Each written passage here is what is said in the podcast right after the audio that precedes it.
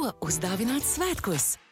Ar Akropolis dāvanu karti visas vēlmes vienā dāvanā. Akropoli - iepirkšanās un izklaides galvaspilsēta.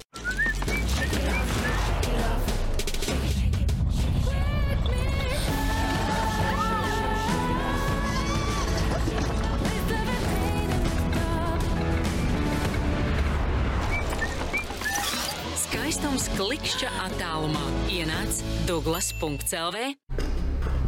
Welcome to your electrifying experience. Cupid plug-in hybrid.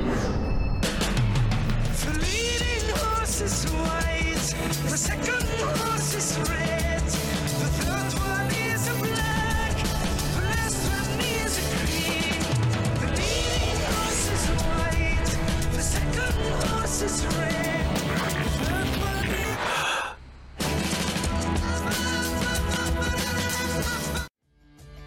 Laiks pārmaiņām un attīstībai. Sports centrs ComTV un TV4 apvienojas, lai piedāvātu jums vēl plašāku un enerģiskāku saturu. No janvāra abu kanālu saturs tavā TV ekrānā vienu vietu - tikai kanālā TV4. Tiekamies tur! Tikšanās vieta, iepirkšanās un izklaides galvaspilsēta - Akropola. Raidījumu atbalsta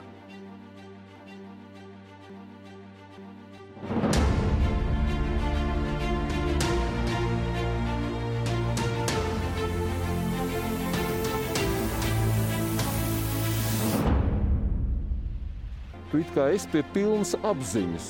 Un, uh, un kaut kādā brīdī, teiksim, nu es redzu, nu, tūkstnesī, nu, tunels, nu, tunels izgaismots, viss tā kā vajag. Nu, tagad viņā vajadzētu, vajadzētu doties, doties iekšā, bet nu, kur var būt uh, savā prātā tagad, nu, spriedelē? Kur var būt tūkstnesī uh, tunels? Es jau ironizēju, es teicu, nu, ka ir autosportistiem ļoti daudziem ir jautāts, nu, ko tu, tu dari, ja tev Nu jā, savajagās? normāls Nu, jautājums, nu. Es saku vienmēr, nu, ko, nu, laid kombinzonā. Nu, jā. Es domāju, nu, tad ir pienācis tas īstais brīdis to arī darīt.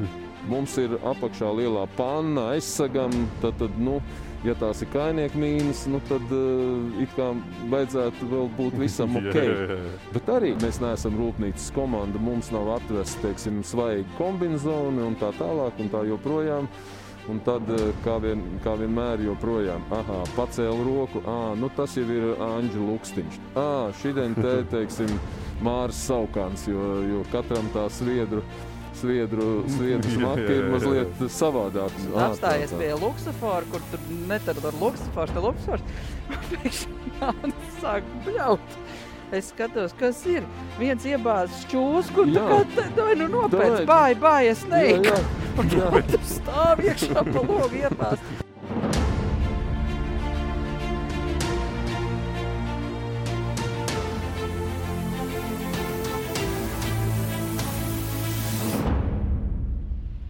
Esiet eh, sveicināti iepirkšanās un izklaides galvaspilsētā Akropola sporta sarunas šovs Eksi. Vēl pēdējo reizi 2021. gadā nāk pie jums ar speciālu izlaidumu Parīzes Dakar. Un Parīzes Dakar ritmos eh, dzirdam arī neliels eh, foniņš. Ar mani kopā šodien uzņēmējs, autosportists Jānis Nāgls. Labvakar. Un kā ierasts eh, mans draugs uz četriem riteņiem Krišāns Cauns. Jānis Naglis un Krišānis Caune. Viena no četrām Latvijas ekipāžām, kuru 2004. gadā sasniedza Rallija Parīzes Dakāra finišu. 2004. gads iezīmēja Latvijas sportistu debiju šajā prestižajā rallijā. Cauni tobrīd bija visu laiku jaunākais Rallija Parīzes Dakāra dalībnieks un stūrmanis. Šīs Latvijas duets 142 startējušo un 60 finišējušo ekipāžu vidū ierindojās 41. vietā. 2022. gada ievadā Dakāras rallijā, kurš Saudārābijā notiks no 2. līdz 14. janvārim, pirmo reizi desmit gadu laikā piedalīsies Latvijas autosportists Dīdzis Zariņš. Kas, eh, kolēģi, nāk jūsu prātos, kas attaust jūsu atmiņās, dzirdot, dzirdot šo nu, tādu, jau var teikt, vēsturisko melodiju? Um, pirmais, kas attaust, tā bija saruna ar, ar Krišjāņu tēvu.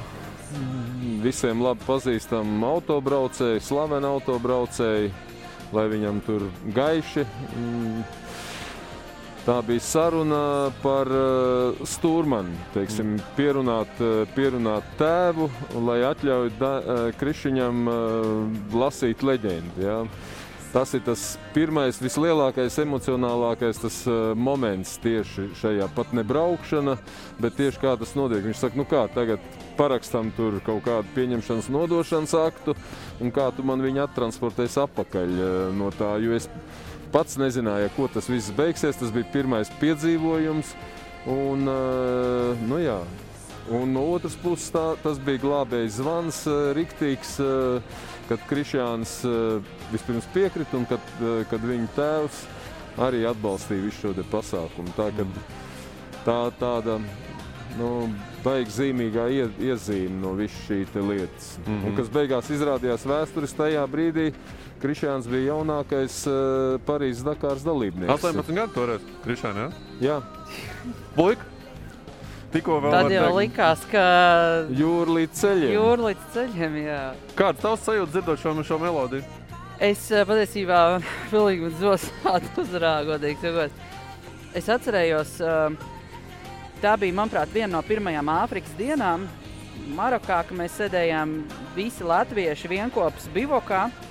Mēs bijām iebraukuši vienu no retajām dienām uh, pa gaismu, Gaismu. Uh, un ēdām vakariņas.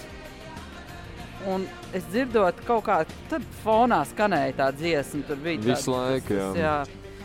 Un uh, man bija kaut kā sajūta, ka mēs šo sacensību laikā šādi vairs netiksimies.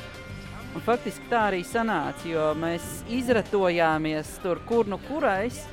Iebraucām finišā arī, kur nu kurais. Reizēm bija tā, ka tu iebrauc vienkārši finišā un tev tur ir 40 minūtes laika, lai vienkārši paņemtu tur izdzīvošanas paku, nomainītu riepas un dotos atkal tālāk.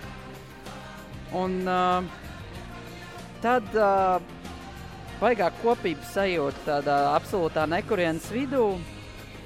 Pirmie latvieši tur uz vietas un uh, tas bija emocionāli. Nu, es ticu, es ticu. Jā. Kāpēc mēs, kāpēc mēs tiekamies šādā sastāvā īsi pēc uh, gadu mijas uh, startē, nu, var teikt, nākamā gada Dakāras rallijas?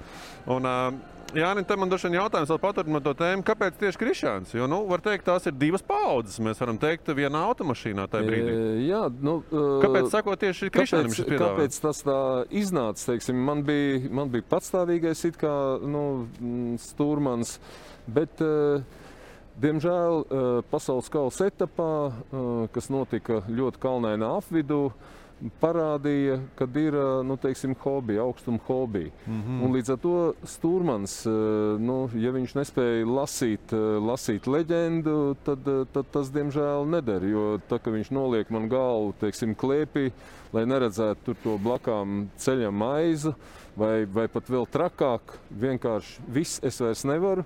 Kā pārā no mašīnas un skrien mašīnai pa priekšu. Vienkārši kaut kādu gabalu, kamēr nu, daudz maz tas reliefs izlīdzinās.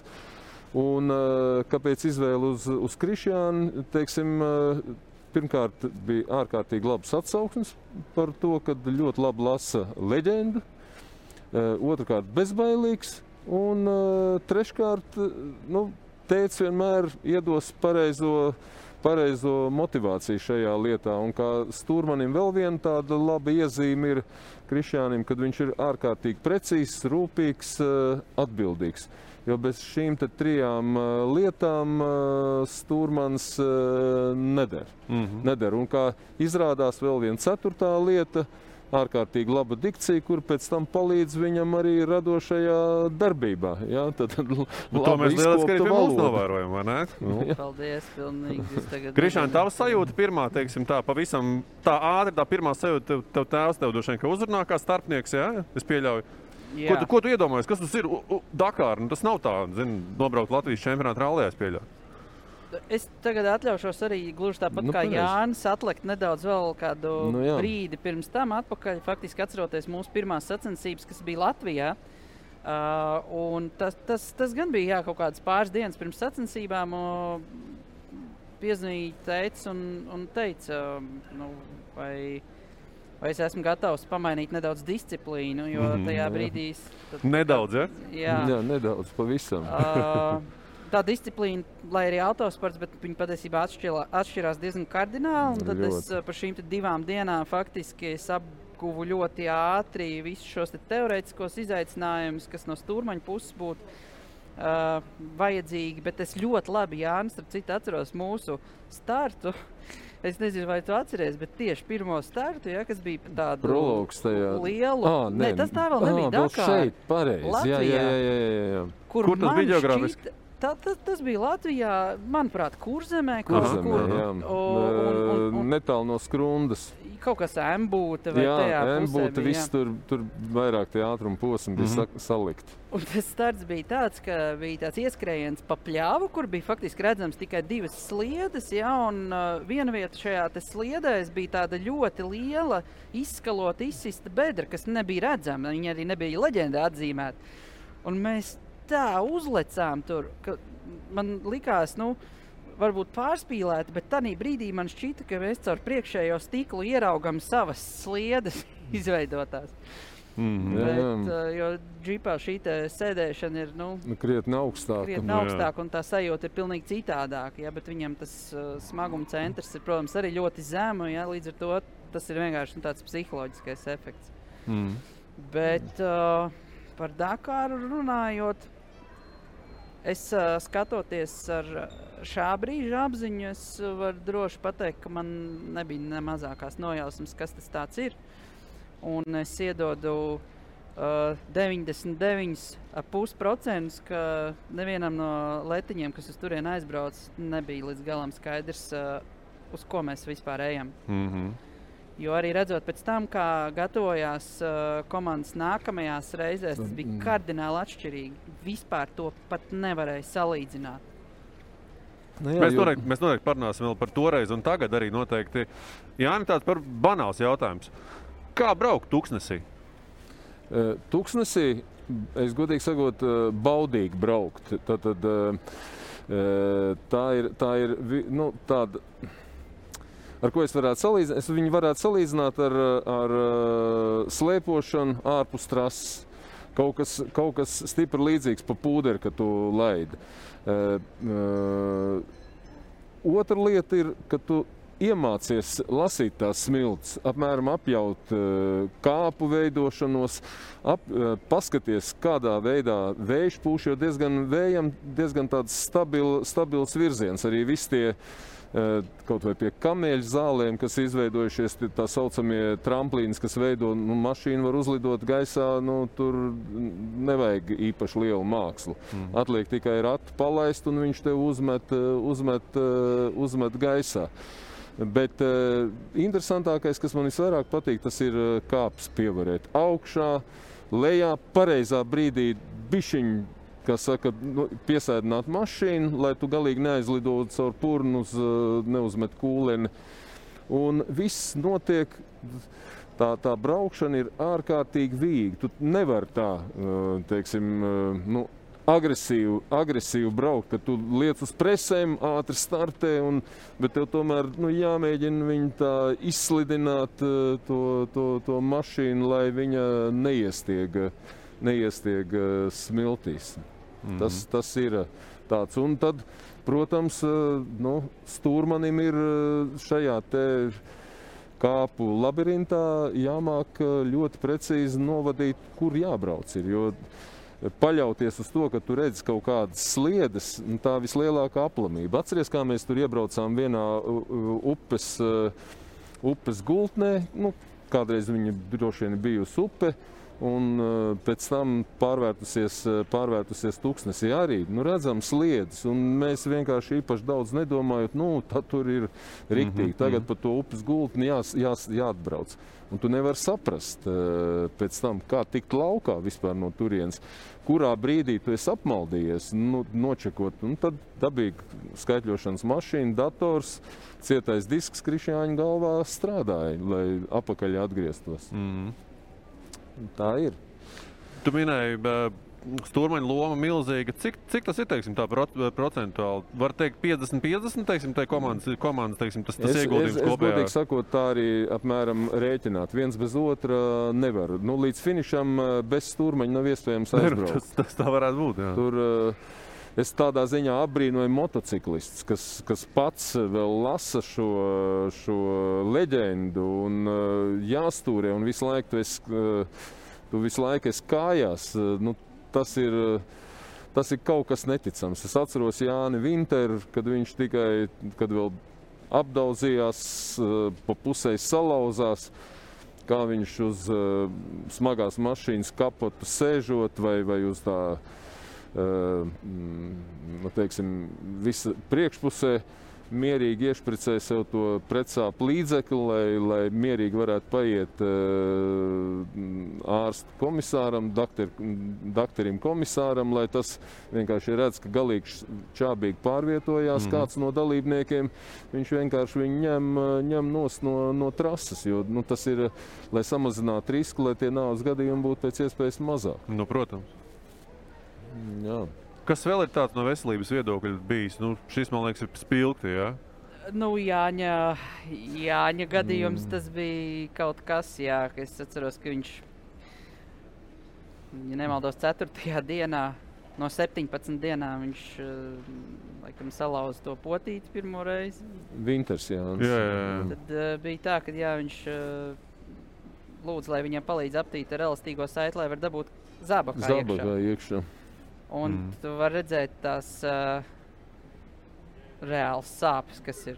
Nu, viņi taču ir jāsaspiež, jāsatina.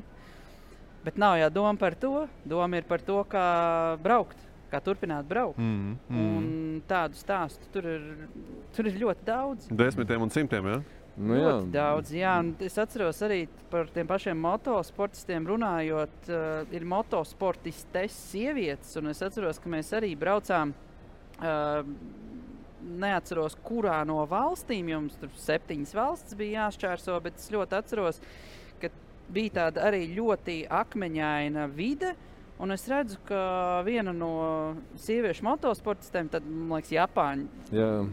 A- aziāti bija. Viņi sēž ar to moci, nokritusi tādā bezspēcībā, un tu saproti, ka Jāpalīdz. nu, tas ir. Jā, Dakar ir vienīg, vienīgās faktiski no sacensībām, kur uh, tas ir tāds um, pat oficiālajos dokumentācijās uh, rakstīts, aprakstīts lietas par savstarpējo palīdzību viens otram. Mm, mm. Protams, lielās komandas izspēlē to arī taktiski, ja, bet tur ļoti lielā mērā arī strādā šī cilvēcība. Jo, man liekas, līdz, līdz ar visu pašu pirmsākumu no uh, ķērijas Sabīna, kurš to visu izveidoja, man liekas, viņš bija arī tāds nu, piemērs šim te. un Tas turpinās vēl arī mūsdienās. Jo tur nav, nav variantu. Teiksim, mēs arī esam smiltīs palīdzējuši mm, uzcelt motociklu, jo viņš vairs tik, tik fiziski ir noguris, ka viņš vairāk savu motociklu nespēja pacelt augšā, nerunājot, nu, lai varētu turpināt savu, savu cīņu. Tagad arī tādi momenti, jā, bija, bija trasē. vienmēr, kad es sportistiem trasē runā vai palīdz kādam, tad vienmēr vien, vien, pirmais jautājums bija, cik tev ir ūdens palicis. Jā. Jo tam bija jābūt līdzi arī. Mm. Nu, tur varēja izdzert uh, nu, 10 litrus dienā, pilnīgi Tas mierīgi. Jā, bez- bez problēmām. 6 litrus varēja izdzert bez tur attiecīgi tās pārstrādes. Mhm. Kā, Jo- tas viss, tā viss, viss vienkārši ārā. Jo tas tā arī bija. Es atceros pēc tā maratona posma, kur mēs eh, latvieši eh, sanākuši kopā, jo naktis diezgan vēsas, un tu tajā maratona posmā tehnisko palīdzību nesaņem. Tev mm. pašam jātiek galā ar mašīnas sagatavošanu nākošajam startam. Tev, mēs neesam rūpnīcas komanda, mums nav atvesta teiksim, svaigi kombinācija un tā tālāk un tā joprojām. Un tad, eh, kā, vien, kā vienmēr, joprojām aha, pacēla roku. À, nu tas jau ir Anģela Lukstiņš. Šodien te, teiksim, Mārs Saukāns, jo, jo katram tā sviedru, sviedru, sviedru smaka ir mazliet savādāk. Un, un viss sāļi pa tām šuvēm nu, ļoti smukus rakstus veido. Jo, nu, Viss, kas ir iekšā, tas viss eh, tiek izsvīsts. Ja, teiksim, ja mēs izdzērām tur desmit, desmit litrus, Tas nenozīmē, ka mēs tagad stājāmies, eh, lai, lai pameklētu kaut kur eh, vietiņu, kur varētu pačurāt. Ja? Mm mhm. Tāda vajadzība nav, vienkārši nav vajadzīga. Vienreiz gan bija. Jā, Nu, tā- vienreiz spiediens, jā, pa, pa traku. Jā, pa traku. Nu, nu, nu. Nu, Mēs, jā.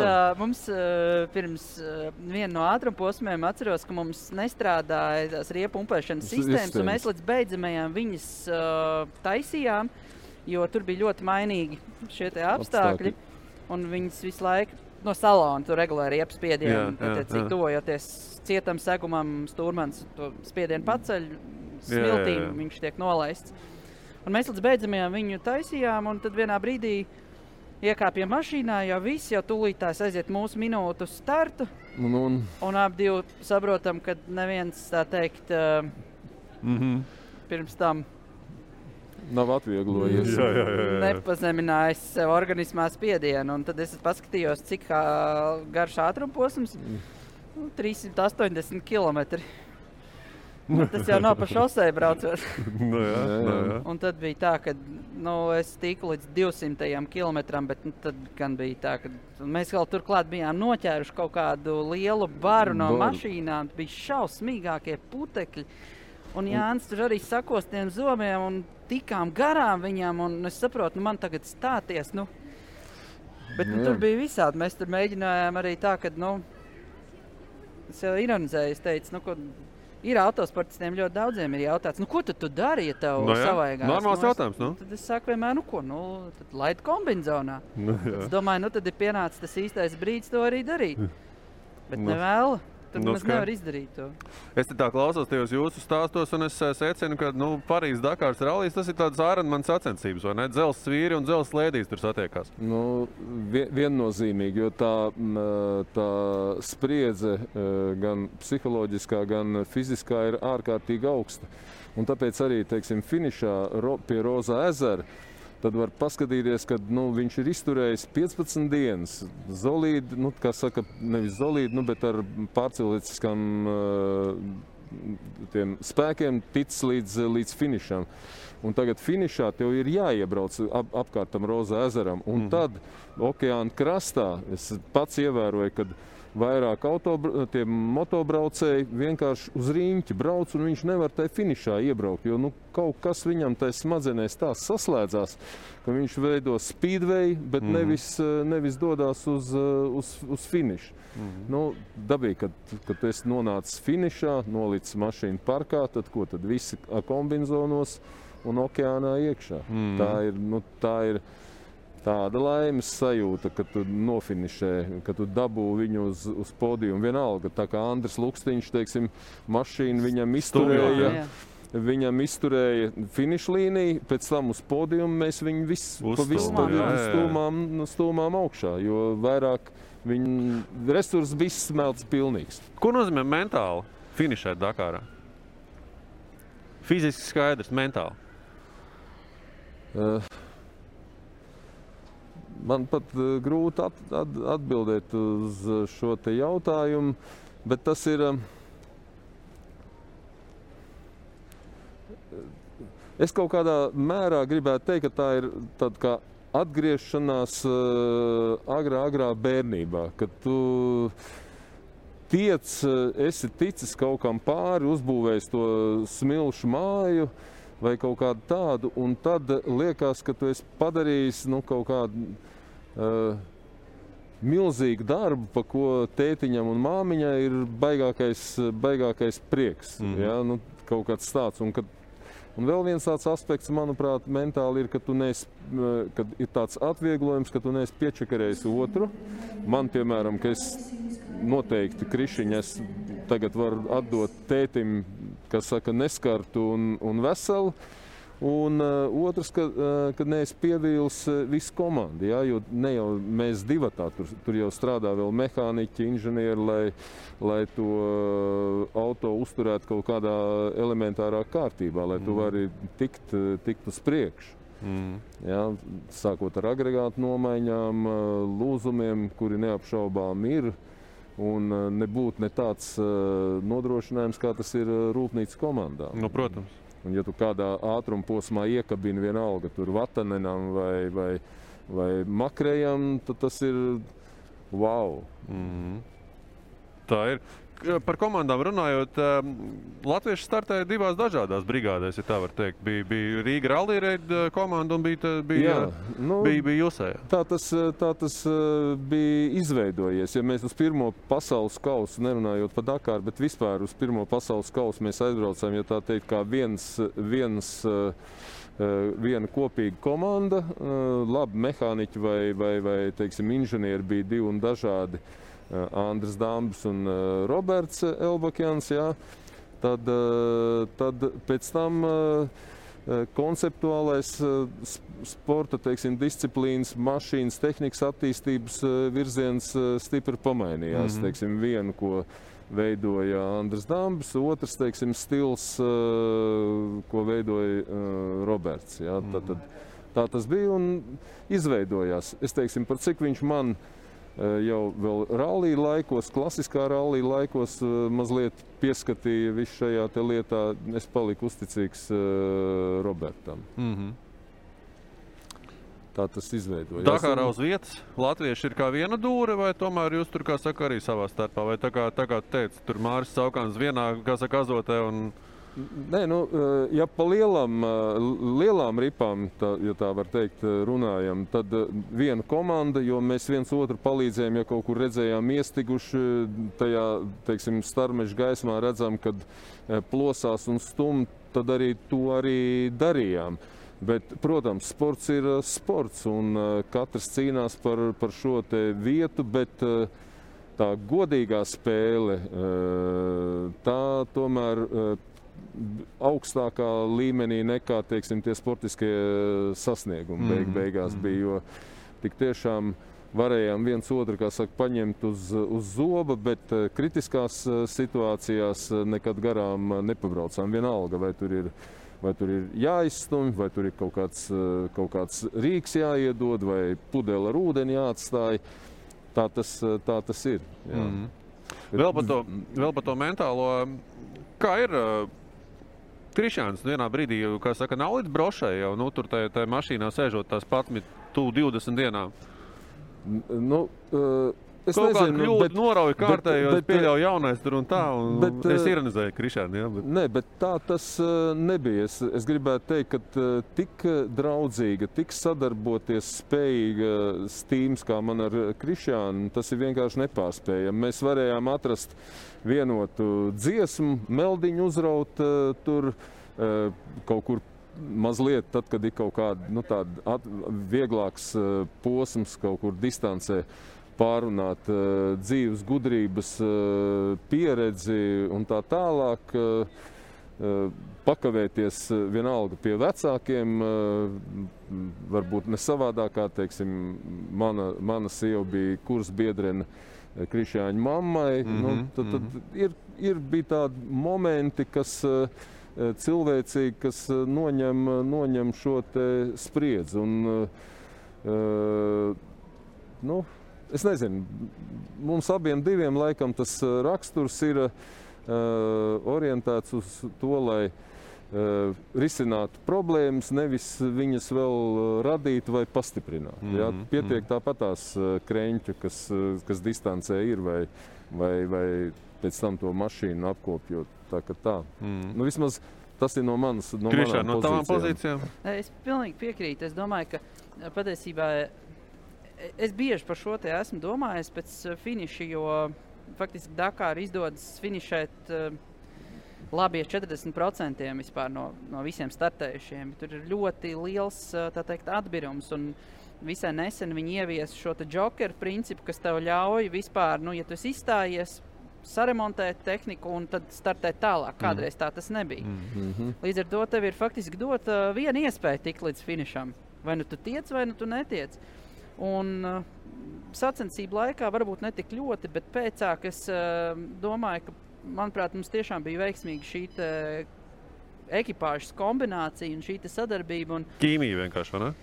Jā. Jā, jo, protams, ka mēs dabūjām daudz ko izrunāt, uh, jo nu, tas laiks kopā pavadītais, tas ir milzīgs. Un, un beig, beigās tev ir brīžiem vienkārši arī jāuztur tas otrs, lai būtu nomodā, ja, un tad mainies. Ja, un tad tās tēmas ir visdažādākās. Bet mm -hmm. es domāju, ka abiem mums bija ļoti vienojoša šī neatlaidība, jo mums tiešām bija.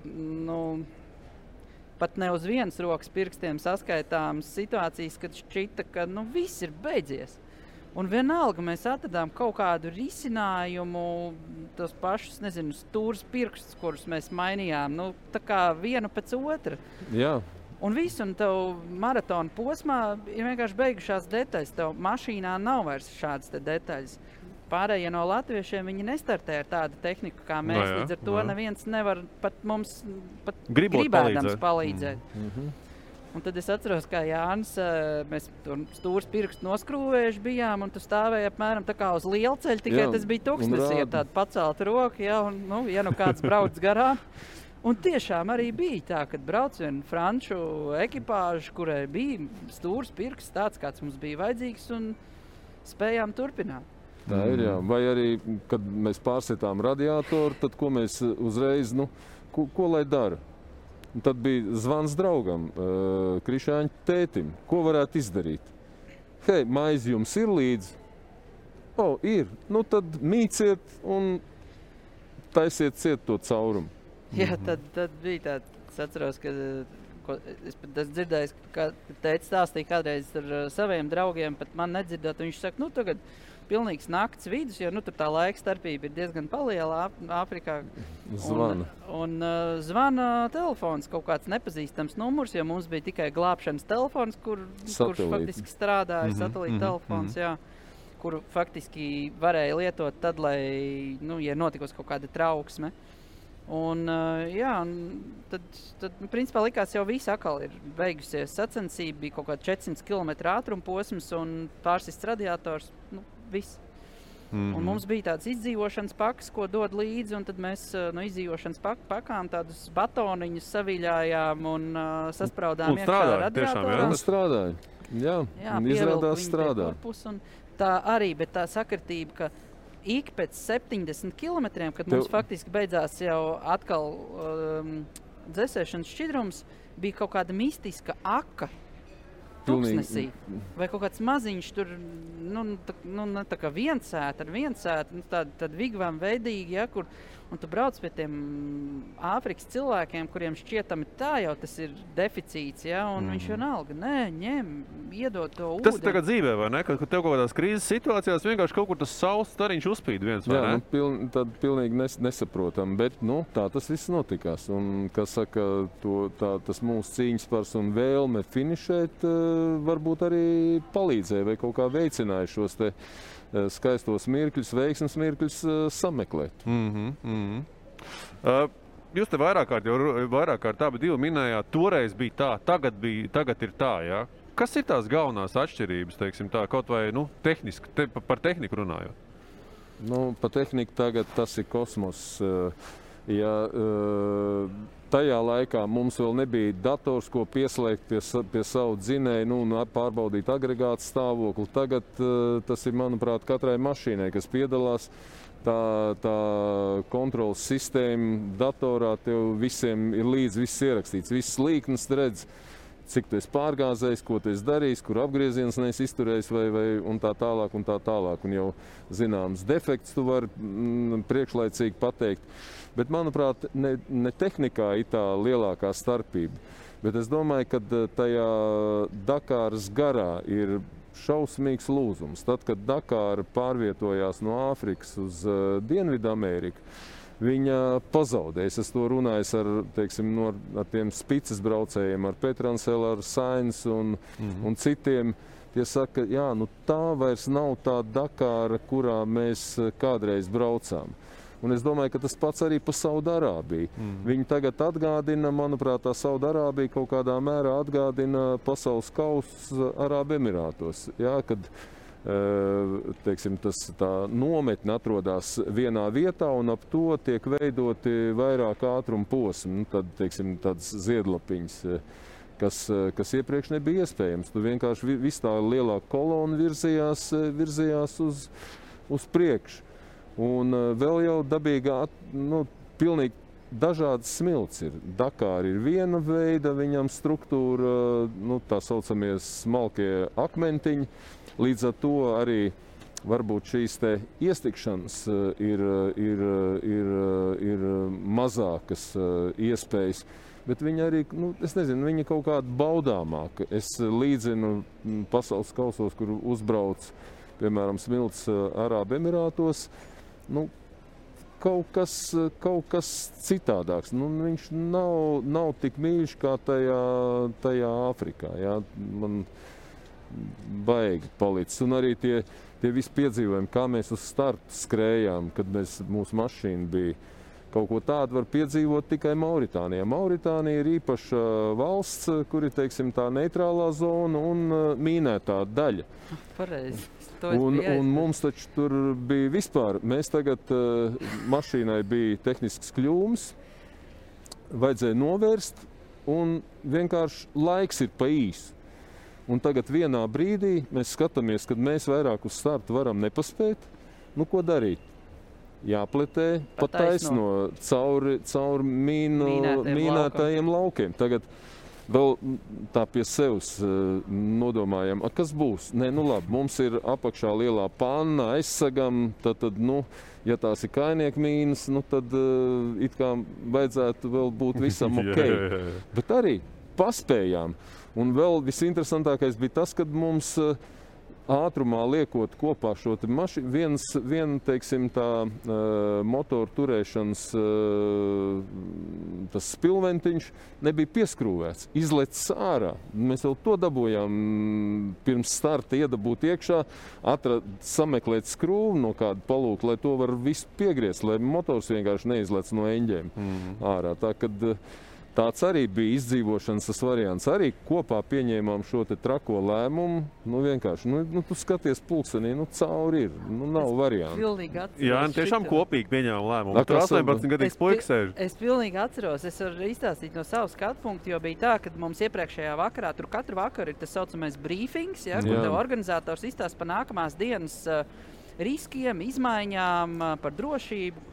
Un uh, šeit, kā reiz pirms šīs dienas, tā galvenā tēma bija nekādā gadījumā nenovirzieties no iezīmētā ceļa. Jo uh, apkārt viss uh, var būt mīnēts. Mm -hmm, ja, jo tā mhm, bija mhm. militārā teritorija kādreiz. Un tagad mēs braucam, un es rēķinu pēc laikiem, kad nu, mums, uh, ka mums var nesanākt. Ja? Un es tad Jānim, principā, es viņam teicu, ka nu, ir viens variants. Mēs varam braukt pa taisno. Uz ko es tagad, jā, es tagad atceros to Jāņa skatienu. Viņam bija tas, tu traksēsi. Nu, jā. Tikko viņš teica, ka nedrīkst. Ja?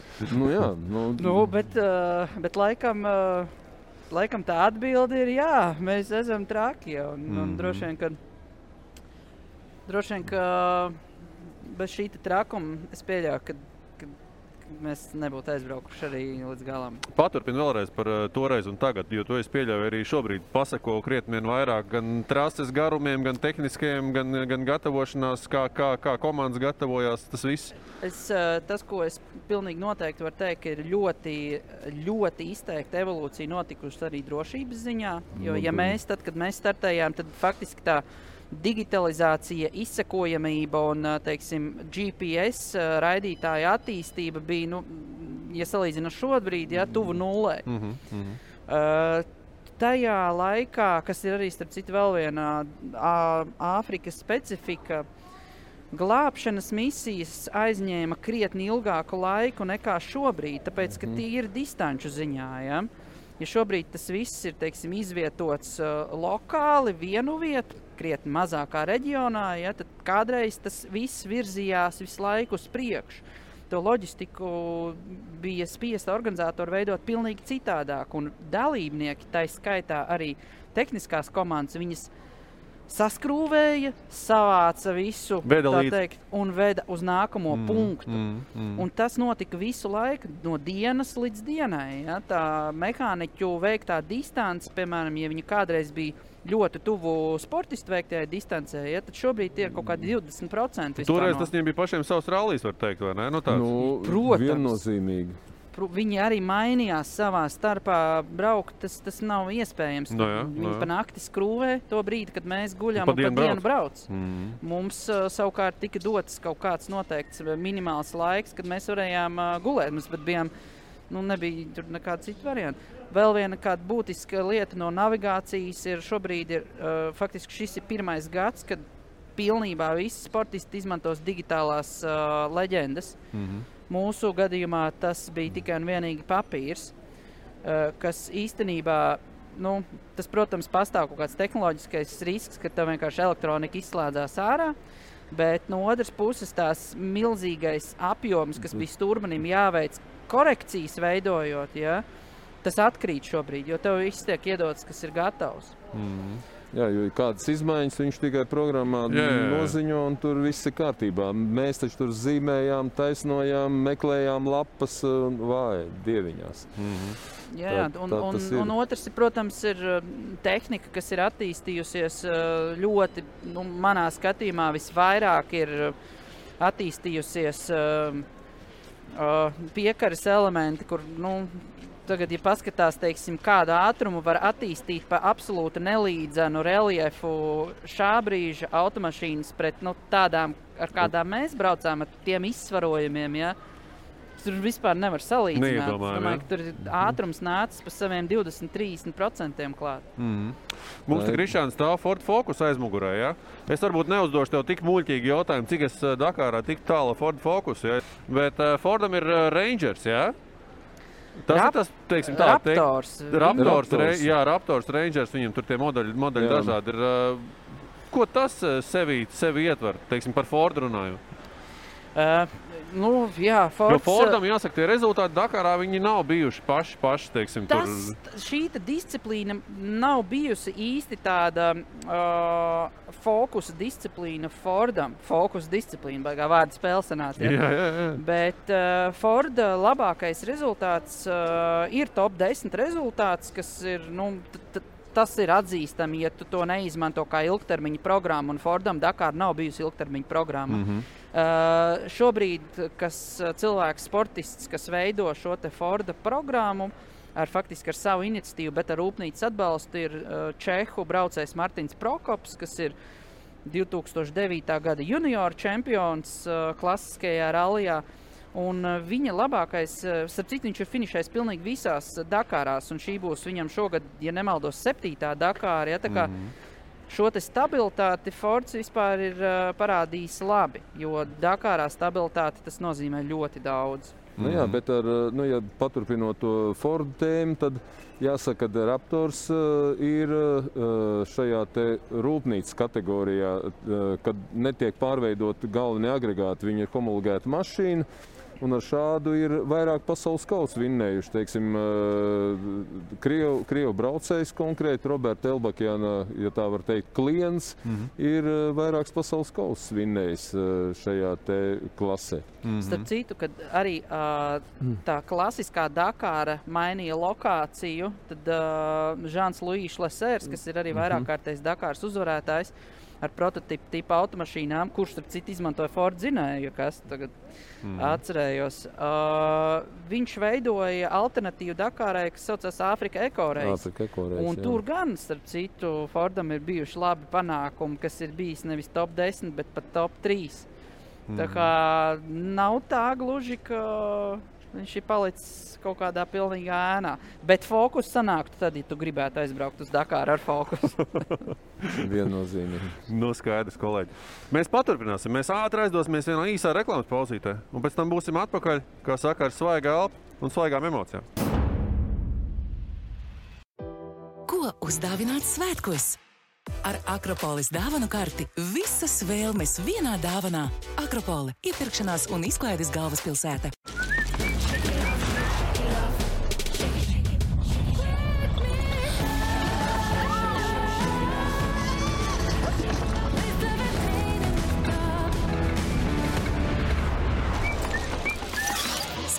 minūtes klikšķa attālumā. Ienāc Douglas.CLV. Welcome to your electrifying experience. Hidden plug-in hybrid. The leading horse is white, the second horse is red, the third one is a black, the last one is a green. The leading horse is white, the second horse is red.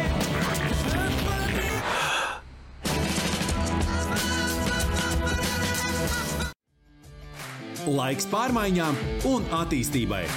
Sports centrs TV un TV4 apvienojas, lai piedāvātu jums vēl plašāku un enerģiskāku saturu. No janvāra abu kanālu saturs tavā TV ekrānā vienu vietu - tikai kanālā TV4. Tiekamies tur! Tikšanās vieta, iepirkšanās un izklaides galvaspilsēta - Akropola. Raidījumu atbalsta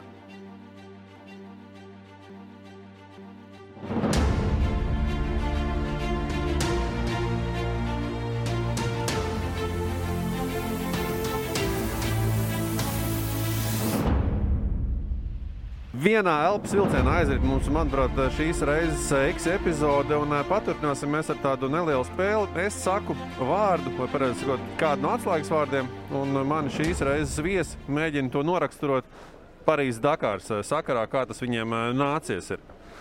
Kolēģi, rakšanās. Šausmīgi daudz. Šausmīgi daudz, un gal, bet svarīgākais ir nedrīkst trakties pārāk ātri, jo tad tu pazaudē spēkus. Un uh, pazaudē arī to, to izjūtu, cik daudz tev jārok un kurā brīdī tās sliedas jāpaliek ap, apakšā. Jo, teiksim, varbūt tās ne Parīzē, bet viens cits epizode no, mans, no viena no pirmajiem pasaules kausiem ar savu uh, pirmo stūrmani. Šāda rakšanās gandrīz beidzās letāli. Mēs nebijām tik precīzi noinstruēti, kā mums jāuzvedās tuksnesī.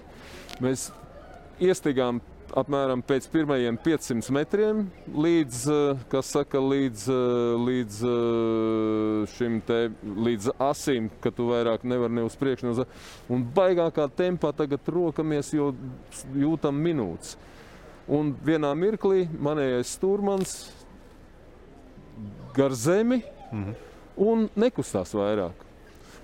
Izrādās, viņš tik tālu atūdeņojies, kad viņam iestājusies eh, nu, bez maz vai nav. Es skatos, novelk viņam zābaks, viņam augsts, augsts kājas, rokas, tūkstnes ir 50 grādi, visam jābūt siltam. Mm. Es izmisīgi ķeros klāt pie aptieciņas, kur diemžēl nebija precīzi un nebija iemācījies viss, kas tur pa zālītēm, kas tur jādara. Un dieva laime, ka tur burtiski nu, kaut kādi 50 metri tālāk arābs bija noslīts. Pirmais, ko viņš kad ieraudzīja manējo modri, ko viņš darīja, mute vaļā.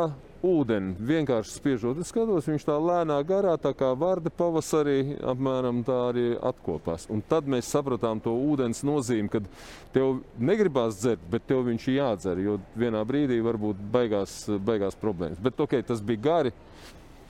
Ļoti Tā kā- labi, ļoti labi. Krišēn, papildinās kaut ko? Jā, es starp citu rakšanos kontekstā ar tagad un toreiz varētu izvilkt. Tas labi, labi. arī ļoti atšķirās, kā mēs to darījām. Ļoti kad- daudz ar lāpstām, beigās jau vienkārši ar rokām. ja? Es tieši gribēju prasīt, kā tas notiek tehniski. Jums ir lāps, cik viņas ir liels, vai tā ir sniega lāps, vai tā ir mazāka Nē, lāps, vai tas mazāks ir ar Nu, tas rokām ir mazāks lāps. Kainieku jā. lāpstiņš. Mhm, Faktiski, jā, tas ir kainieku lāps, bet svarīgi ir uh, izrakst kaut kādu gabalu uh, zem automašīnas rāmja, lai tu vari palikt apakšā slieci, un tad mēģināt uh, ar šo slieci faktiski padabūt viņu zem riteņa. Ja? Nu, Bet slieci šobrīd- nezinātājiem, vai ne? Tas ir tāds vienkārši pā- tā, tā Dēļa gabals, kas mūsu gadījumā Un viņš tam vēl kompozīta materiāla dēļ. pēc tam vēl jāskatās, kur tu esi noslīdis atkarībā nu, no smilšu tās struktūras. Ja, teiksim, ir tā saucamās baltās smilts, tad uh, tu nedrīkst mašīnu apstādināt. Tad tu riņķo, un stūrmans ar visu to lietu skrien. Un tad ir kaut kāds brīdis, kad ir galīgi tā lēna kustība, tad viņš lec iekšā viņā. Jo Ar visām sliecēm, jo, jo, ar visām sliecēm, jo ja tu apstāsies, raksies atkal. Ārprāt. Nu, jā, šobrīd tas notiek diezgan daudz arī ar hidraulikas tagad palīdzību. hidrauliku, jā, protams, Paceļ ir sataisīts paceļ uz augšu, tādā tempā ātri slied apakšā un dod, vir, dod virsū. Mm -hmm. Labi. Remonti.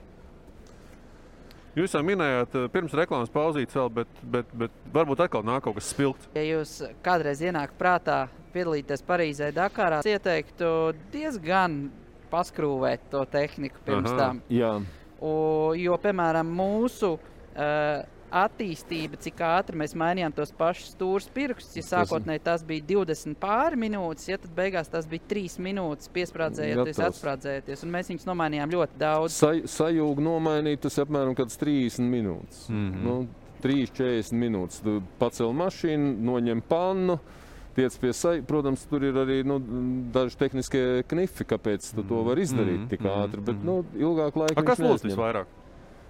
Nu, mums, eh, mums laikam stūris pirks. Tas tā bija ejošā lieta. Man viņa pēc tam sapņos rādījās, godīgi sakot. uh, Un, un to mums arī ir opčiks. Mums uh, deva tādu veselu maizi. Es Ves- atceros līdzi tiem stūres pirkstiem, un tad vienā brīdī mēs tikai skaitām, cik mums ir palikuši. Bet, jā, to Mitsubishi arī atzina, ka tā ir viņiem tāda absolūti vājā vieta, un ar to cīnījās arī rūpnīcas piloti. Nu, tiesa, viņiem bija gan druskuļi Nu. savādāk šīs te piekars elementi, nu, kas Mo, krietni modernāk. Mm -hmm. Jā, bet, uh, bet, bet, bet tā bija tā lieta, jā, kas, kas mums bija ejoša. Labi, šaujam tālāk. Nākamais atslēgas vārds - avārijas. Nu, uh, avārijas daudz. Paldies Dievam, ka mēs nevarējām kā tādas nu, teiksim, kūleņus uh, Dakarā neizbaudījām. Es varbūt citur viņus, citos uh, pasaules kausa etapos esmu baudījis. Bet uh, visbriesmīgāk un bēdīgāk ir, kad tu redzi, kā, kā sportists stāv pie savas mašīnas, kas nodeg. Uh, Turpatās, jo nu, praktiski viņas jau viss ir. Nu, no kevlāra, plastikāta, no, no sveķiem taisīts virsbūves.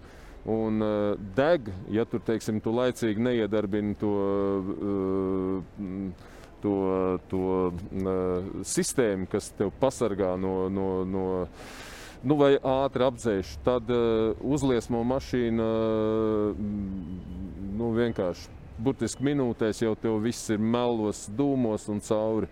Un uh, pat nevainīga tāda lieta kā kamieļa zāle. Viens no tiem uh, variantiem, kādēļ mašīna aizdegās, viņa sakrājās kaut kur pie, pie šī izpūtēja, pie, un uh, tur karstums ir uh, milzīgs. Un sāk, teiksim, gruzdēt, degt, un to tu varbūt arī nenofiksē. Jā, jo parasti jau tu skaties motoru telpā kaut kas, ja tur notiek kaut kāds izsavienojums. Tas manāms no mugurpuses. Nu, mm -hmm. Un īstenībā ārkārtīgi bīstam, bīstam lieta šajā momentā uh, ir divas bīstamas lietas. Pirmā ir, ka daudziem līdzi ir šis te. Mm, uh, baloniņš ar saspiestu gaisu, ārkārtīgi daudz, 200 atmosfēras un vairāk, un tāda mazā bumba. Un uh, visbīstamākais, protams, neskatoties to, ka tur ir nu, nodalīts it kā nost, bet tā ir benzīna bāka. Mm -hmm. Benzīna bākā mēs lējām pa 800 uh, litriem benzīnu. Mm -hmm. 800, 900 uh, startā gājām ārā, jo tie gari posmi rīk viņš uh, nu, nežēlīgi. Mm. Nu, tad pats saproti, ja tev kaut kāda šāda kļūme gadās, tad uh, vai, vai, vai, vai. Pašiem gadījās kaut kas tāds? Nē, Mašīnas aizdegšanos. Nē, Nē. Mums bija gan, mums, uh, mēs dzēsām. Mums bija tā, ka mēs. tā kā mieru zāle, ā, varbūt ka tas mums bija, bija uh, kaut kādai arī gultnē, mēs pāri pabraucām, un pirms tam acīm redzot, bija saķērusies šī kamīla zāle. Un eļļa karsta uzlīja Ā, virsū. Pareizi, jā, Un bija. Tikai tur bija mums paveicās tas, ka mēs bijām ļoti tuvu finišam. Faktiski mm. -hmm. tā eļļa sāka pilēt ārā, aizgāja liesmas, bet mēs baigi ātri viņu apdzēsām. Nu, Nebija mm. -hmm. pat sistēma jāliek, bet mēs tad, tad ir mašīnā sistēma ierīkot, kas ir stacionāri iebūvēta, mm. -hmm. kas ir jau galējais risinājums, jā, bet ir arī pārnēsājumie divi ugunsdzēsmie aparāti. Tad šajā gadījumā mēs viņu ļoti ātri nodzēsām. un Arī varējām pat aizbraukt ar to bojāto daudzumu. kārbu vēl līdz galam. Jā. Nē, nu, bojā tā, nu, tur teiksim arī, e, ja mēs paņemam tagad ielas mašīnu un e, būtu pārsituši kārbu kaut kur un viss iztecējis ārā, tad e, nekur mēs tālu neaizbrauktu. Mums tur e, izbeigtos tā, Jā. tā ātruma kaste ļoti ātri. Bet eļļas, sporta eļļas, ko lieto šajās sporta mašīnās, protams, ir nu, krietni viskozākas un tā sadegšanas temperatūra krietni augstāka. Mm -hmm. Un tas mums atļauj tiešām aizbraukt līdz, jo bijām pārstuši ātruma kārbu un aizbraukt līdz, līdz finišam. Un zobrati vēl pārsteidzoši, pēc tam paši skatījāmies ātrum, ātrum kārbā vēl absolūti derīgi tālākai braukšanai. Mm -hmm. Bet starp citu par avārijām savukārt runājot, uh, visas automašīnas ir aprīkotas ar uh, tā saucamā brīdināšanas sistēmu. Ja? Jo, piemēram, liela putekļu gadījumā tev redzamība ir ļoti limitēta. Un tur, protams, teiksim, tas ātrums ir diezgan liels. Ja? Un kaut kādā brīdī tu saproti, ka tev kaut kur priekšā ir vai nu viens, vai nu vairāki sportisti. Un tad, ja tā redzamība nav, tad stūrmans, ko dara, viņš brīdina priekšā esošās mašīnas, nezinot, tu, vai tur kāds mm -hmm, ir. Mm -hmm. Un, un, un, jā, tad savukārt arī nu, mēs arī esam saņēmuši to, ka, piemēram, kamaz tās pašas automašīnas, kā viņas mums tuvojās, arī putekļi tādi, ka tu neko nevar redzēt. Mums tikai pienāk tāds trauksmes signāls, ka mums tuvojās ātri braucoša automašīna un vienkārši kamaz palidoja garām. Tā, ka likās, ka mēs tur uz vietas stāvam. Kaut arī Jānis pastījās, nu, 120 nav tik traki. Nu, jā. Nu, Labi. Uh, vārds un atslēgas vārds, ko mēs vienā no iepriekšējām epizodēm jau pacēlājām, um, halucinācijas. Vienkārši jūs tagad esat abi kopā, jūs varbūt varat atcerēties to epizodu, varbūt nedaudz smalkāk. Nu, jā, tas arī nu, no, no pārguruma.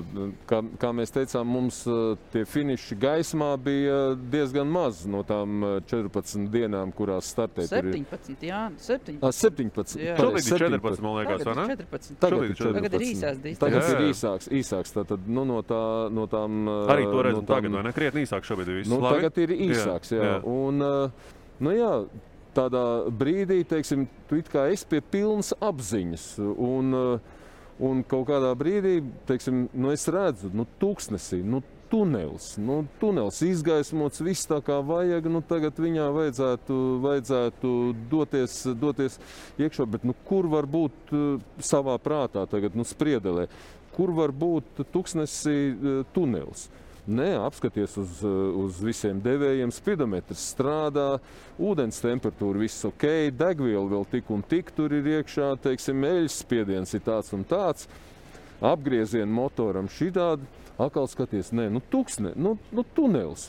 Nu, tad laikam tur jāšauj. Un izrādās, ir tā, tas koks, kuram ir tāds ļoti sudrabainas lapiņas. Un izskat, viņš tajos eh, teiksim, gaismas staros nu, pilnīgi veido, veido tuneli. Un pašā pēdējā brīdī tur vienkārši krišņš parāva pie stūres, un mēs kaut kā tur eh, norāvām. Ja tajā baobabā būtu teiksim, mēģinājuši to tuneli arī paņemt, tad, tad, arī, tad arī mums tunelis arī būtu beidzies. Es atceros, starp citu, arī, kas bija jau pēc finiša, ja, kad mēs uh, braucām komandu uh, attiecīgi visi atpakaļ. Un uh, tā situācija, ka tu ej pa lidostu, ja tev tur cilvēki iet uz priekšu, un tad vienā brīdī viņi uzkāpa uz šīs slīdošās lēnas.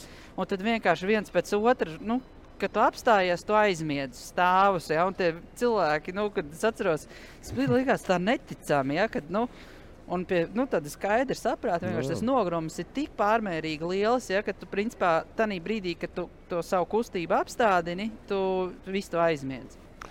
Konkurence. Konkure, nu, Kā jūs to tur izjūtat?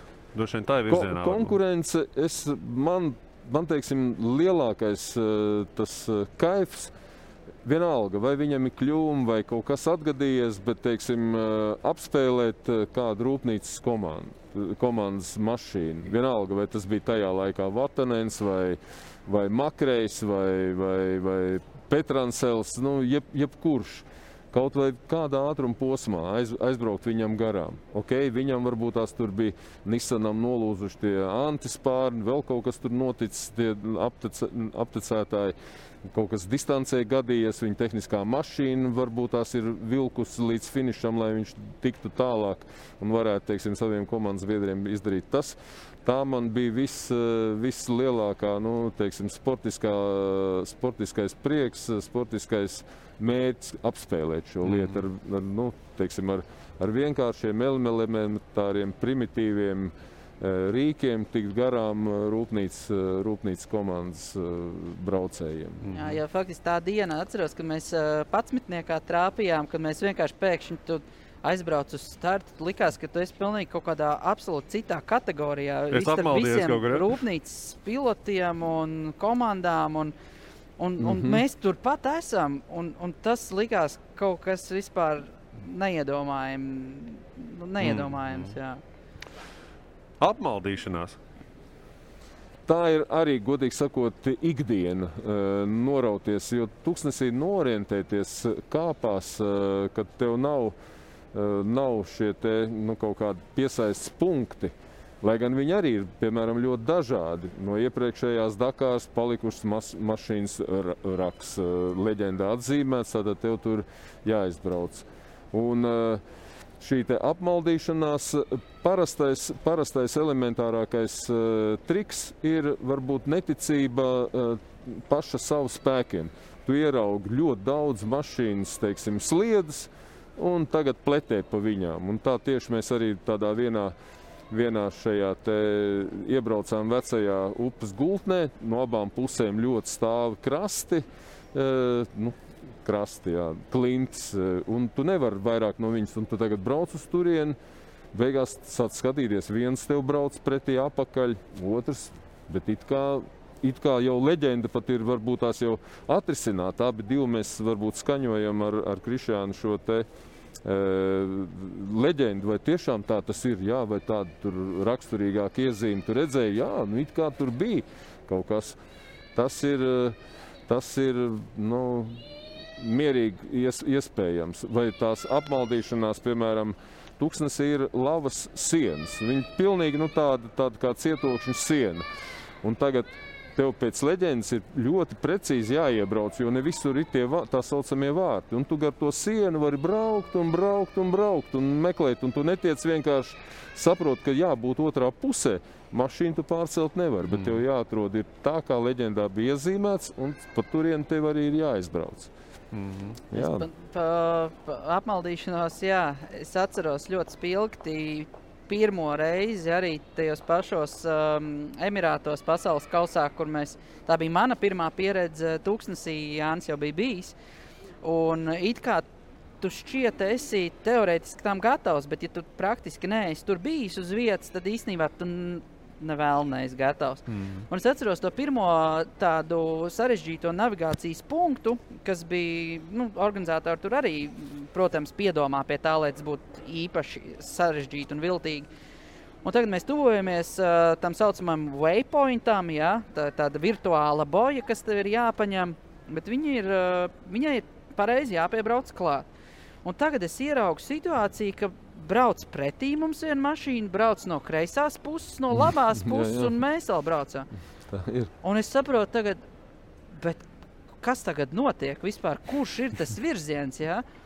Un tas ir tas brīdis, kad tev ir ļoti jātic uh, sev, tam, ko tu esi izdomājis. Jo es arī īstenībā ļoti labi atceros to mm. -hmm. iebraukšanu šajā vecajā upes gultnē, kur mēs patiesībā Pareizi aizbraucām bijām. pakaļ uh, Čaginam, Jā, kurš aizbrauc nepareizi.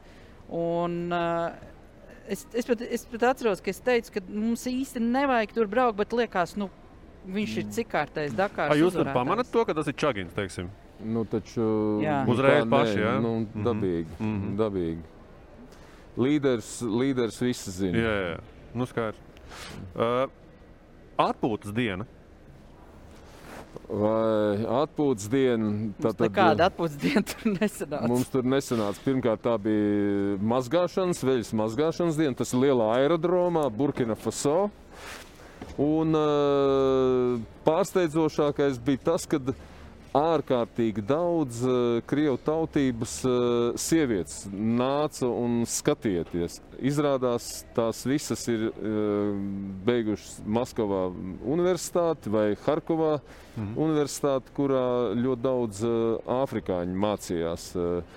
Un, un, nu, jā, nu, un tad arī viņām gribās parunāties, izstāstīt, visu kaut ko tur padarīties, pad, padalīties par savu dzīves pieredzi. Jo Viņas nu, izglītotas, visas vai nu dakteri, nu kaut kāda tāda Jā, apmēram jā. uh, kalibra, kalibra cilvēki.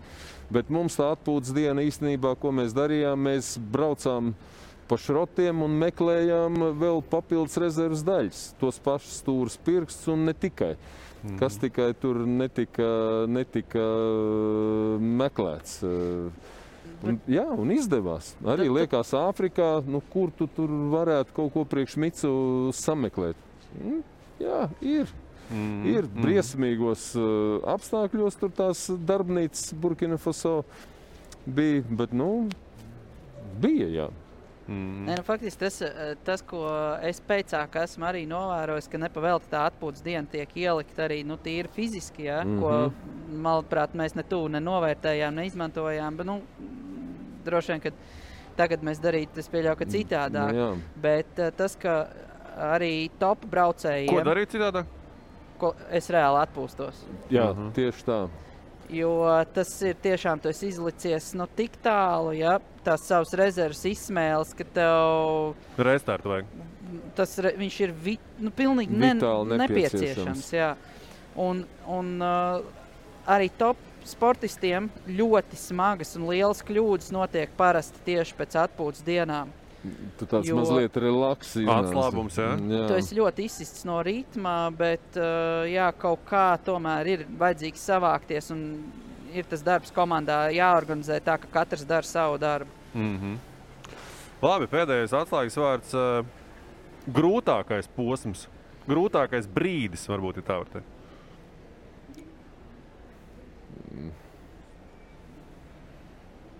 Kurš no? Kurš no? Tur, uh, Es saprotu, tu tur esi tāda vāvera riteni, un tev, principā, nu, viss ir tādā vienā, vienā kā saka, kaut kādā, nu, nevar teikt, vienā elpas vilcienā, bet vien, vienādi grūti. Īstenībā ir tā, ka tas sākums ir, viņš parasti ir tik skaists un emocionāls un spilgti tāds ā, pacilājošs līdz tam brīdim, kad tev beidzas um, faktiski tavs uzkrātās spēka rezerves, kas ir Aha. kaut kāda Kurš ir tas brīdis? 7. 8. diena.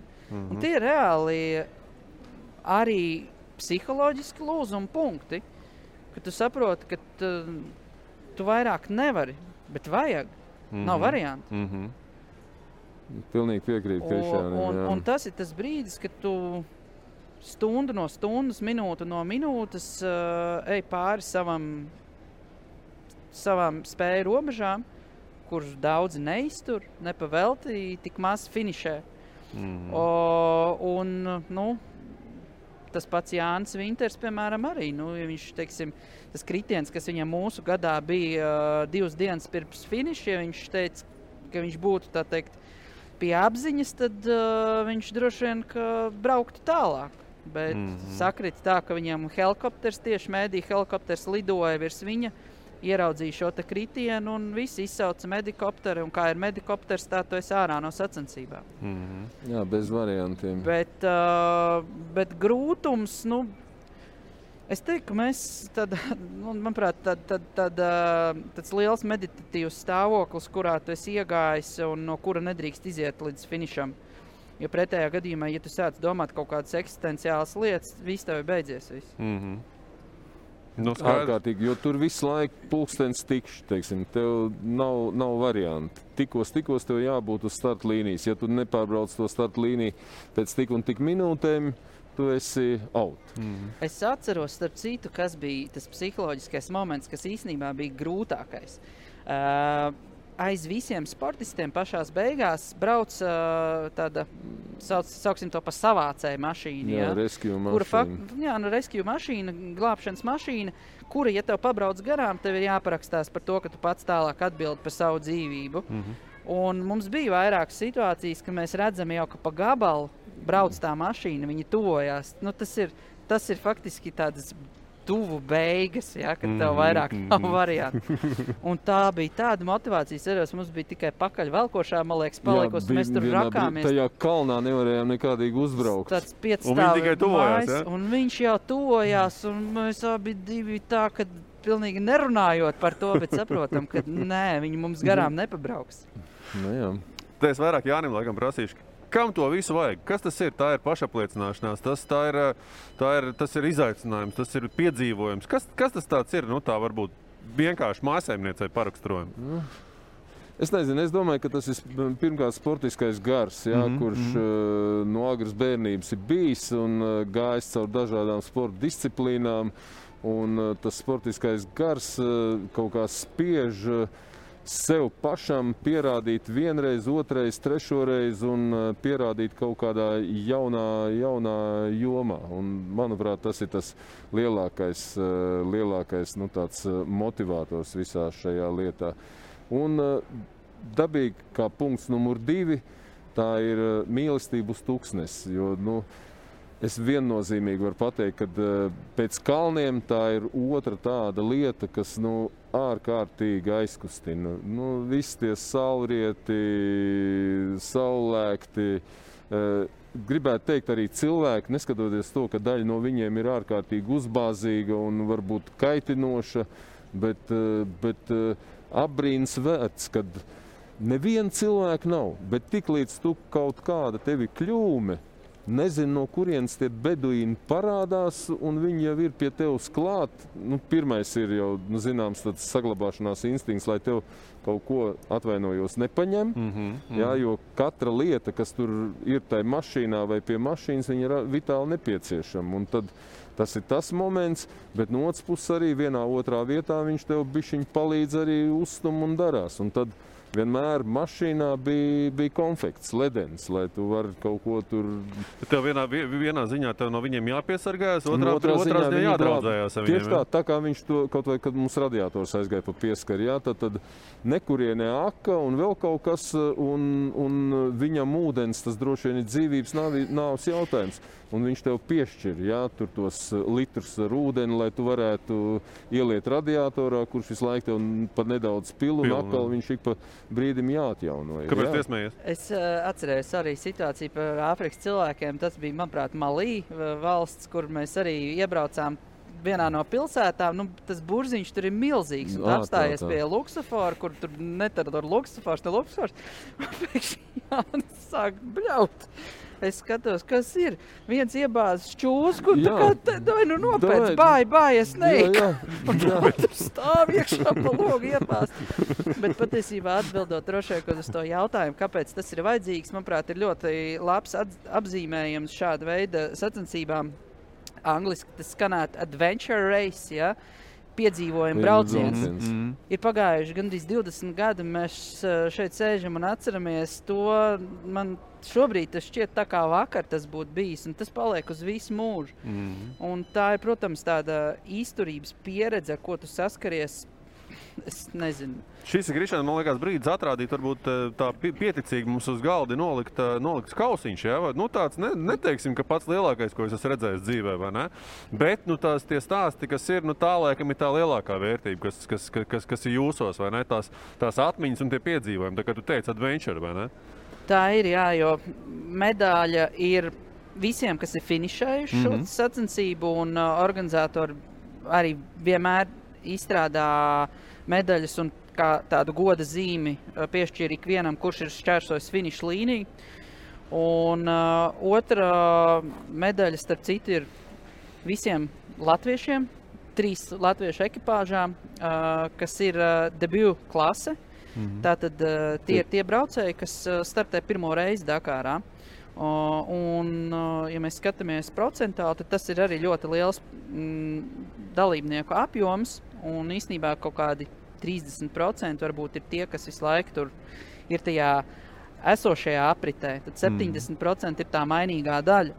Tā kā starp tiem mēs arī esam bijuši starp labākajiem. Un, um, nu, šis beduīns ir tas, uz kuru var paskatīties un, un uh, pateikt, jā, ka pateikt lielu paldies arī nu, droši vien visam tam, kas mums tur stāvēja klāt, lai mēs būtu spējīgi šķērsot ne tikai finiša līniju, bet arī atvest šo te beduīnu uz Latviju. Mm -hmm. Jā, nē, atklāts jautājums. Cik tas viss prieks maksā? Cik tas izmaksāja? Nu, eh, tad, tad, ja gribi, lai, lai nu, būtu arī tas sportiskais gars, ne tikai teiksim, uz kāpnes no, no, nobildēties tūkstnesī, tad tās izmaksas ir jārēķina visu sezonas garumā. Starta Eiropas, pasaules kausos. eh, Rēķinam visu kopā. Un, eh, nu, tā ir. Nu, es gribētu teikt, ļoti apaļa summa. Tie ir vairāk simti tūkstoši. Un eh, tajos laikos, kad mēs braucām pirms 20 gadiem, šādu budžetu teiksim, caur, caur sponsoriem, atbalstītājiem bija iespējams arī savākt. Tagad, eh, diemžēl, šī sporta atbalsta vai sponsorēšanas eh, uh, valstiskā regulācija ir stipri izmainījusies un uz, uh, uz tādu dāsnumu no, no, no, no, no sponsoriem uh, cerēt uh, vairs nevar. Jā, ir lielās komandas, ir pilnīgi citi mērījumi, citas, uh, citas lietas, uz ko skatās sponsori. Un tāpēc arī kopējā tā ekonomiskā situācija valstī salīdzinot, nu vienalga kaut vai ar tiem pašiem uh, lietuviešiem vai, vai, vai igauniem, uh, nerunā pa labu uh, sportam kopumā ņemot. Mm. -hmm. Tāpēc arī mēs atpaliekam ekonomiski un automātiski arī, arī mazāka, mazāka dalība ir autosportā. Kā, kā teiksim, Latvijas Automobiļu federācijā mēs sakam, uh, autosports ir uh, ekonomikas uh, spogulis. Mhm. Ja mums mašīnas mazāk iziet uz startu, tas nozīmē, ka ekonomikā valstī kaut kas nav tā kā vajag. Jā, tā tas diemžēl ir. Bet ne pat šo bēdīgo notu. Manuprāt, vienalga. Šis piedzīvojums eh, ir, bija vienkārši fantastisks, un es eh, no sirds vēlu rasties jauniem censoņiem, jauniem eh, teiksim, eh, dzīves baudītājiem, mēģināt atkal izdarīt to, ko kādreiz mēs, mēs paveicām pirms 20 gadiem, un ko vēl paturpināja pēc tam Dienvidamerikā, un ko šodien vai šajā gadā un nākošā gada sākumā teiksim, mēģinās atkal izdarīt viens no Latvijas stūrmaņiem, kas arī piedalījās Dakārs, eh, Dakārs rallijā. Dīts Zariņš, nu jau startējot internacionālā komandā kopā ar, ar lietuviešiem. Mhm. Bet, starp citu, par budžetu uh, Robijs Gordons, amerikāņu sportists, viņš, uh, es nezinu, vai viņam ir izdevies pārdot savējo Hammeru, ar ko viņš arī, man liekas, brauc top 6. Viņš viņu pa pusotru miljonu tirgoja. Tā kā top 6 mašīna Mhm. var, manuprāt, tikt pie tādas. Viss cieņa. Kolēģi, noslēgumā pēdējais jautājums. Darīt to vēlreiz? Ar savu, tā, ar savu šī brīža pieredzi, to, ko jūs izdzīvojāt toreiz, šodien. Eh, Ja būtu iespējas, ja būtu tādas iespējas, eh, es noteikti darītu. Nedomāt un ne mirkli. Es, es nedomātu ne mirkli. Es darītu daudz sagatavošanās eh, periodā, pārbaudīt savus spēkus, teiksim, arī šajos Eiropas pasaules kausos, rallija reidos. Un, un startēt. Un es, es būtu pārlaimīgs, ka es varētu, teiksim, tādu kā Krišānu, atkal iesēdināt mašīnā. Šoreiz gan es gribētu teikt, uh, sava dēla izskatā, mm -hmm. Jo man bija kādreiz tāda pilnīgi klusa apņemšanās. Varbūt, ja visas zvaigznes pareizi sakrīt, tad uh, nobraukt ar, ar, ar savu dēlu pasaules šajā te Dakārs, Dakārs rallijā. Lai man piedod Krišāns, bet, nu, kā es saku, ir, ir kaut kādai vēl attīstībai jābūt. Mm. -hmm. Jo viņš, starp citu, arī mēs ar diezgan daudz dēlu uzbraucām mačos, un viņš arī ir, bija labs, labs stūrmans. Krišāns Jānis simtprocentīgi atbalstīt un saprast, man liekas. Man šīs ir ļoti grūts jautājums, ilgus gadus bijis patiesībā. Uh, Jo tev jau aicināja. Jā, man, uh, man ir vairāk kārtīgi izteikti piedāvājumi, kurus es, uh, es nevienu neesmu pieņēmis. Jo? Um, Kādēļ man laikam pašam nav īsti atbildes uz šo? Varbūt uh, sakot, ka tas nav tas koncepts, tas nav varbūt īstais brīdis. Un, un, un es neesmu radzis līdz se, sevī, tā teikt, līdz galam šo pārliecību. Jo man viens no sapņiem ir, ka reāliem sapņiem, fiziski sapņiem, kad, kas man atkārtojās, ka es esmu tur Dakārā, bet es nefinišēju. Un tas ir kaut kāds tāds tāds tāds Tā bremze tad, tad, baigām. tad jocīgi, jā. O, bet uh, es droši vien, uh, ja būtu tāds um, nopietns izsvērts piedāvājums, kas būtu ar tādu lielu sagatavotības pakāpi, es droši vien neatteiktu. Mhm.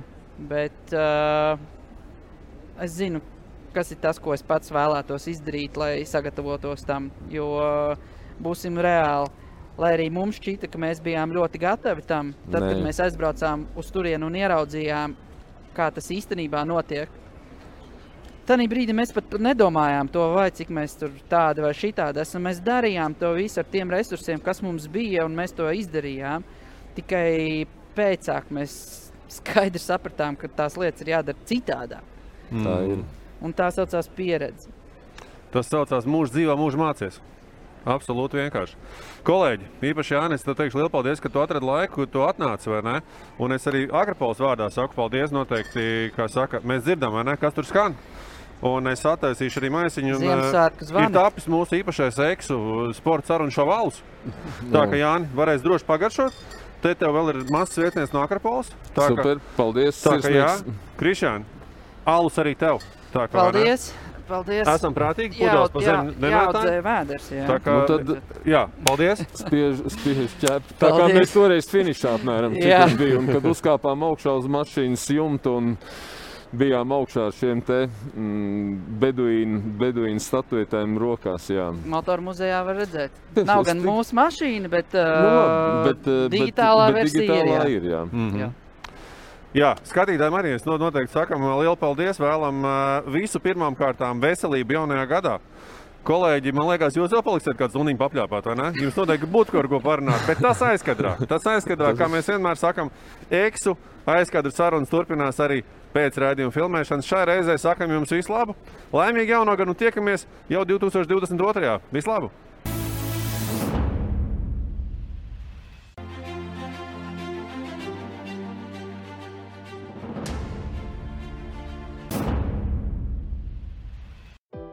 Ko uzdāvināt svētkos?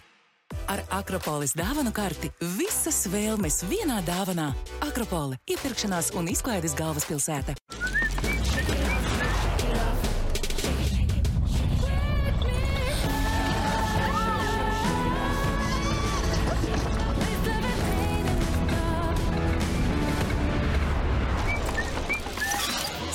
Skaistums klikšķa attālumā ienāc Douglas.CLV. Welcome to your electrifying experience. Cupid plug-in hybrid.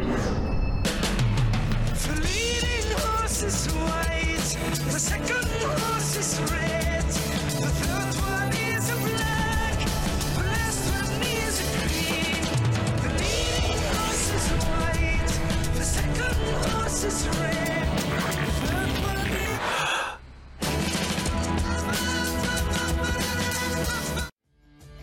Laiks pārmaiņām un attīstībai. Sports centrs ComTV un TV4 apvienojas, lai piedāvātu jums vēl plašāku un enerģiskāku saturu.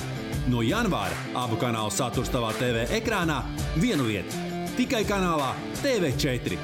Tiekamies tur!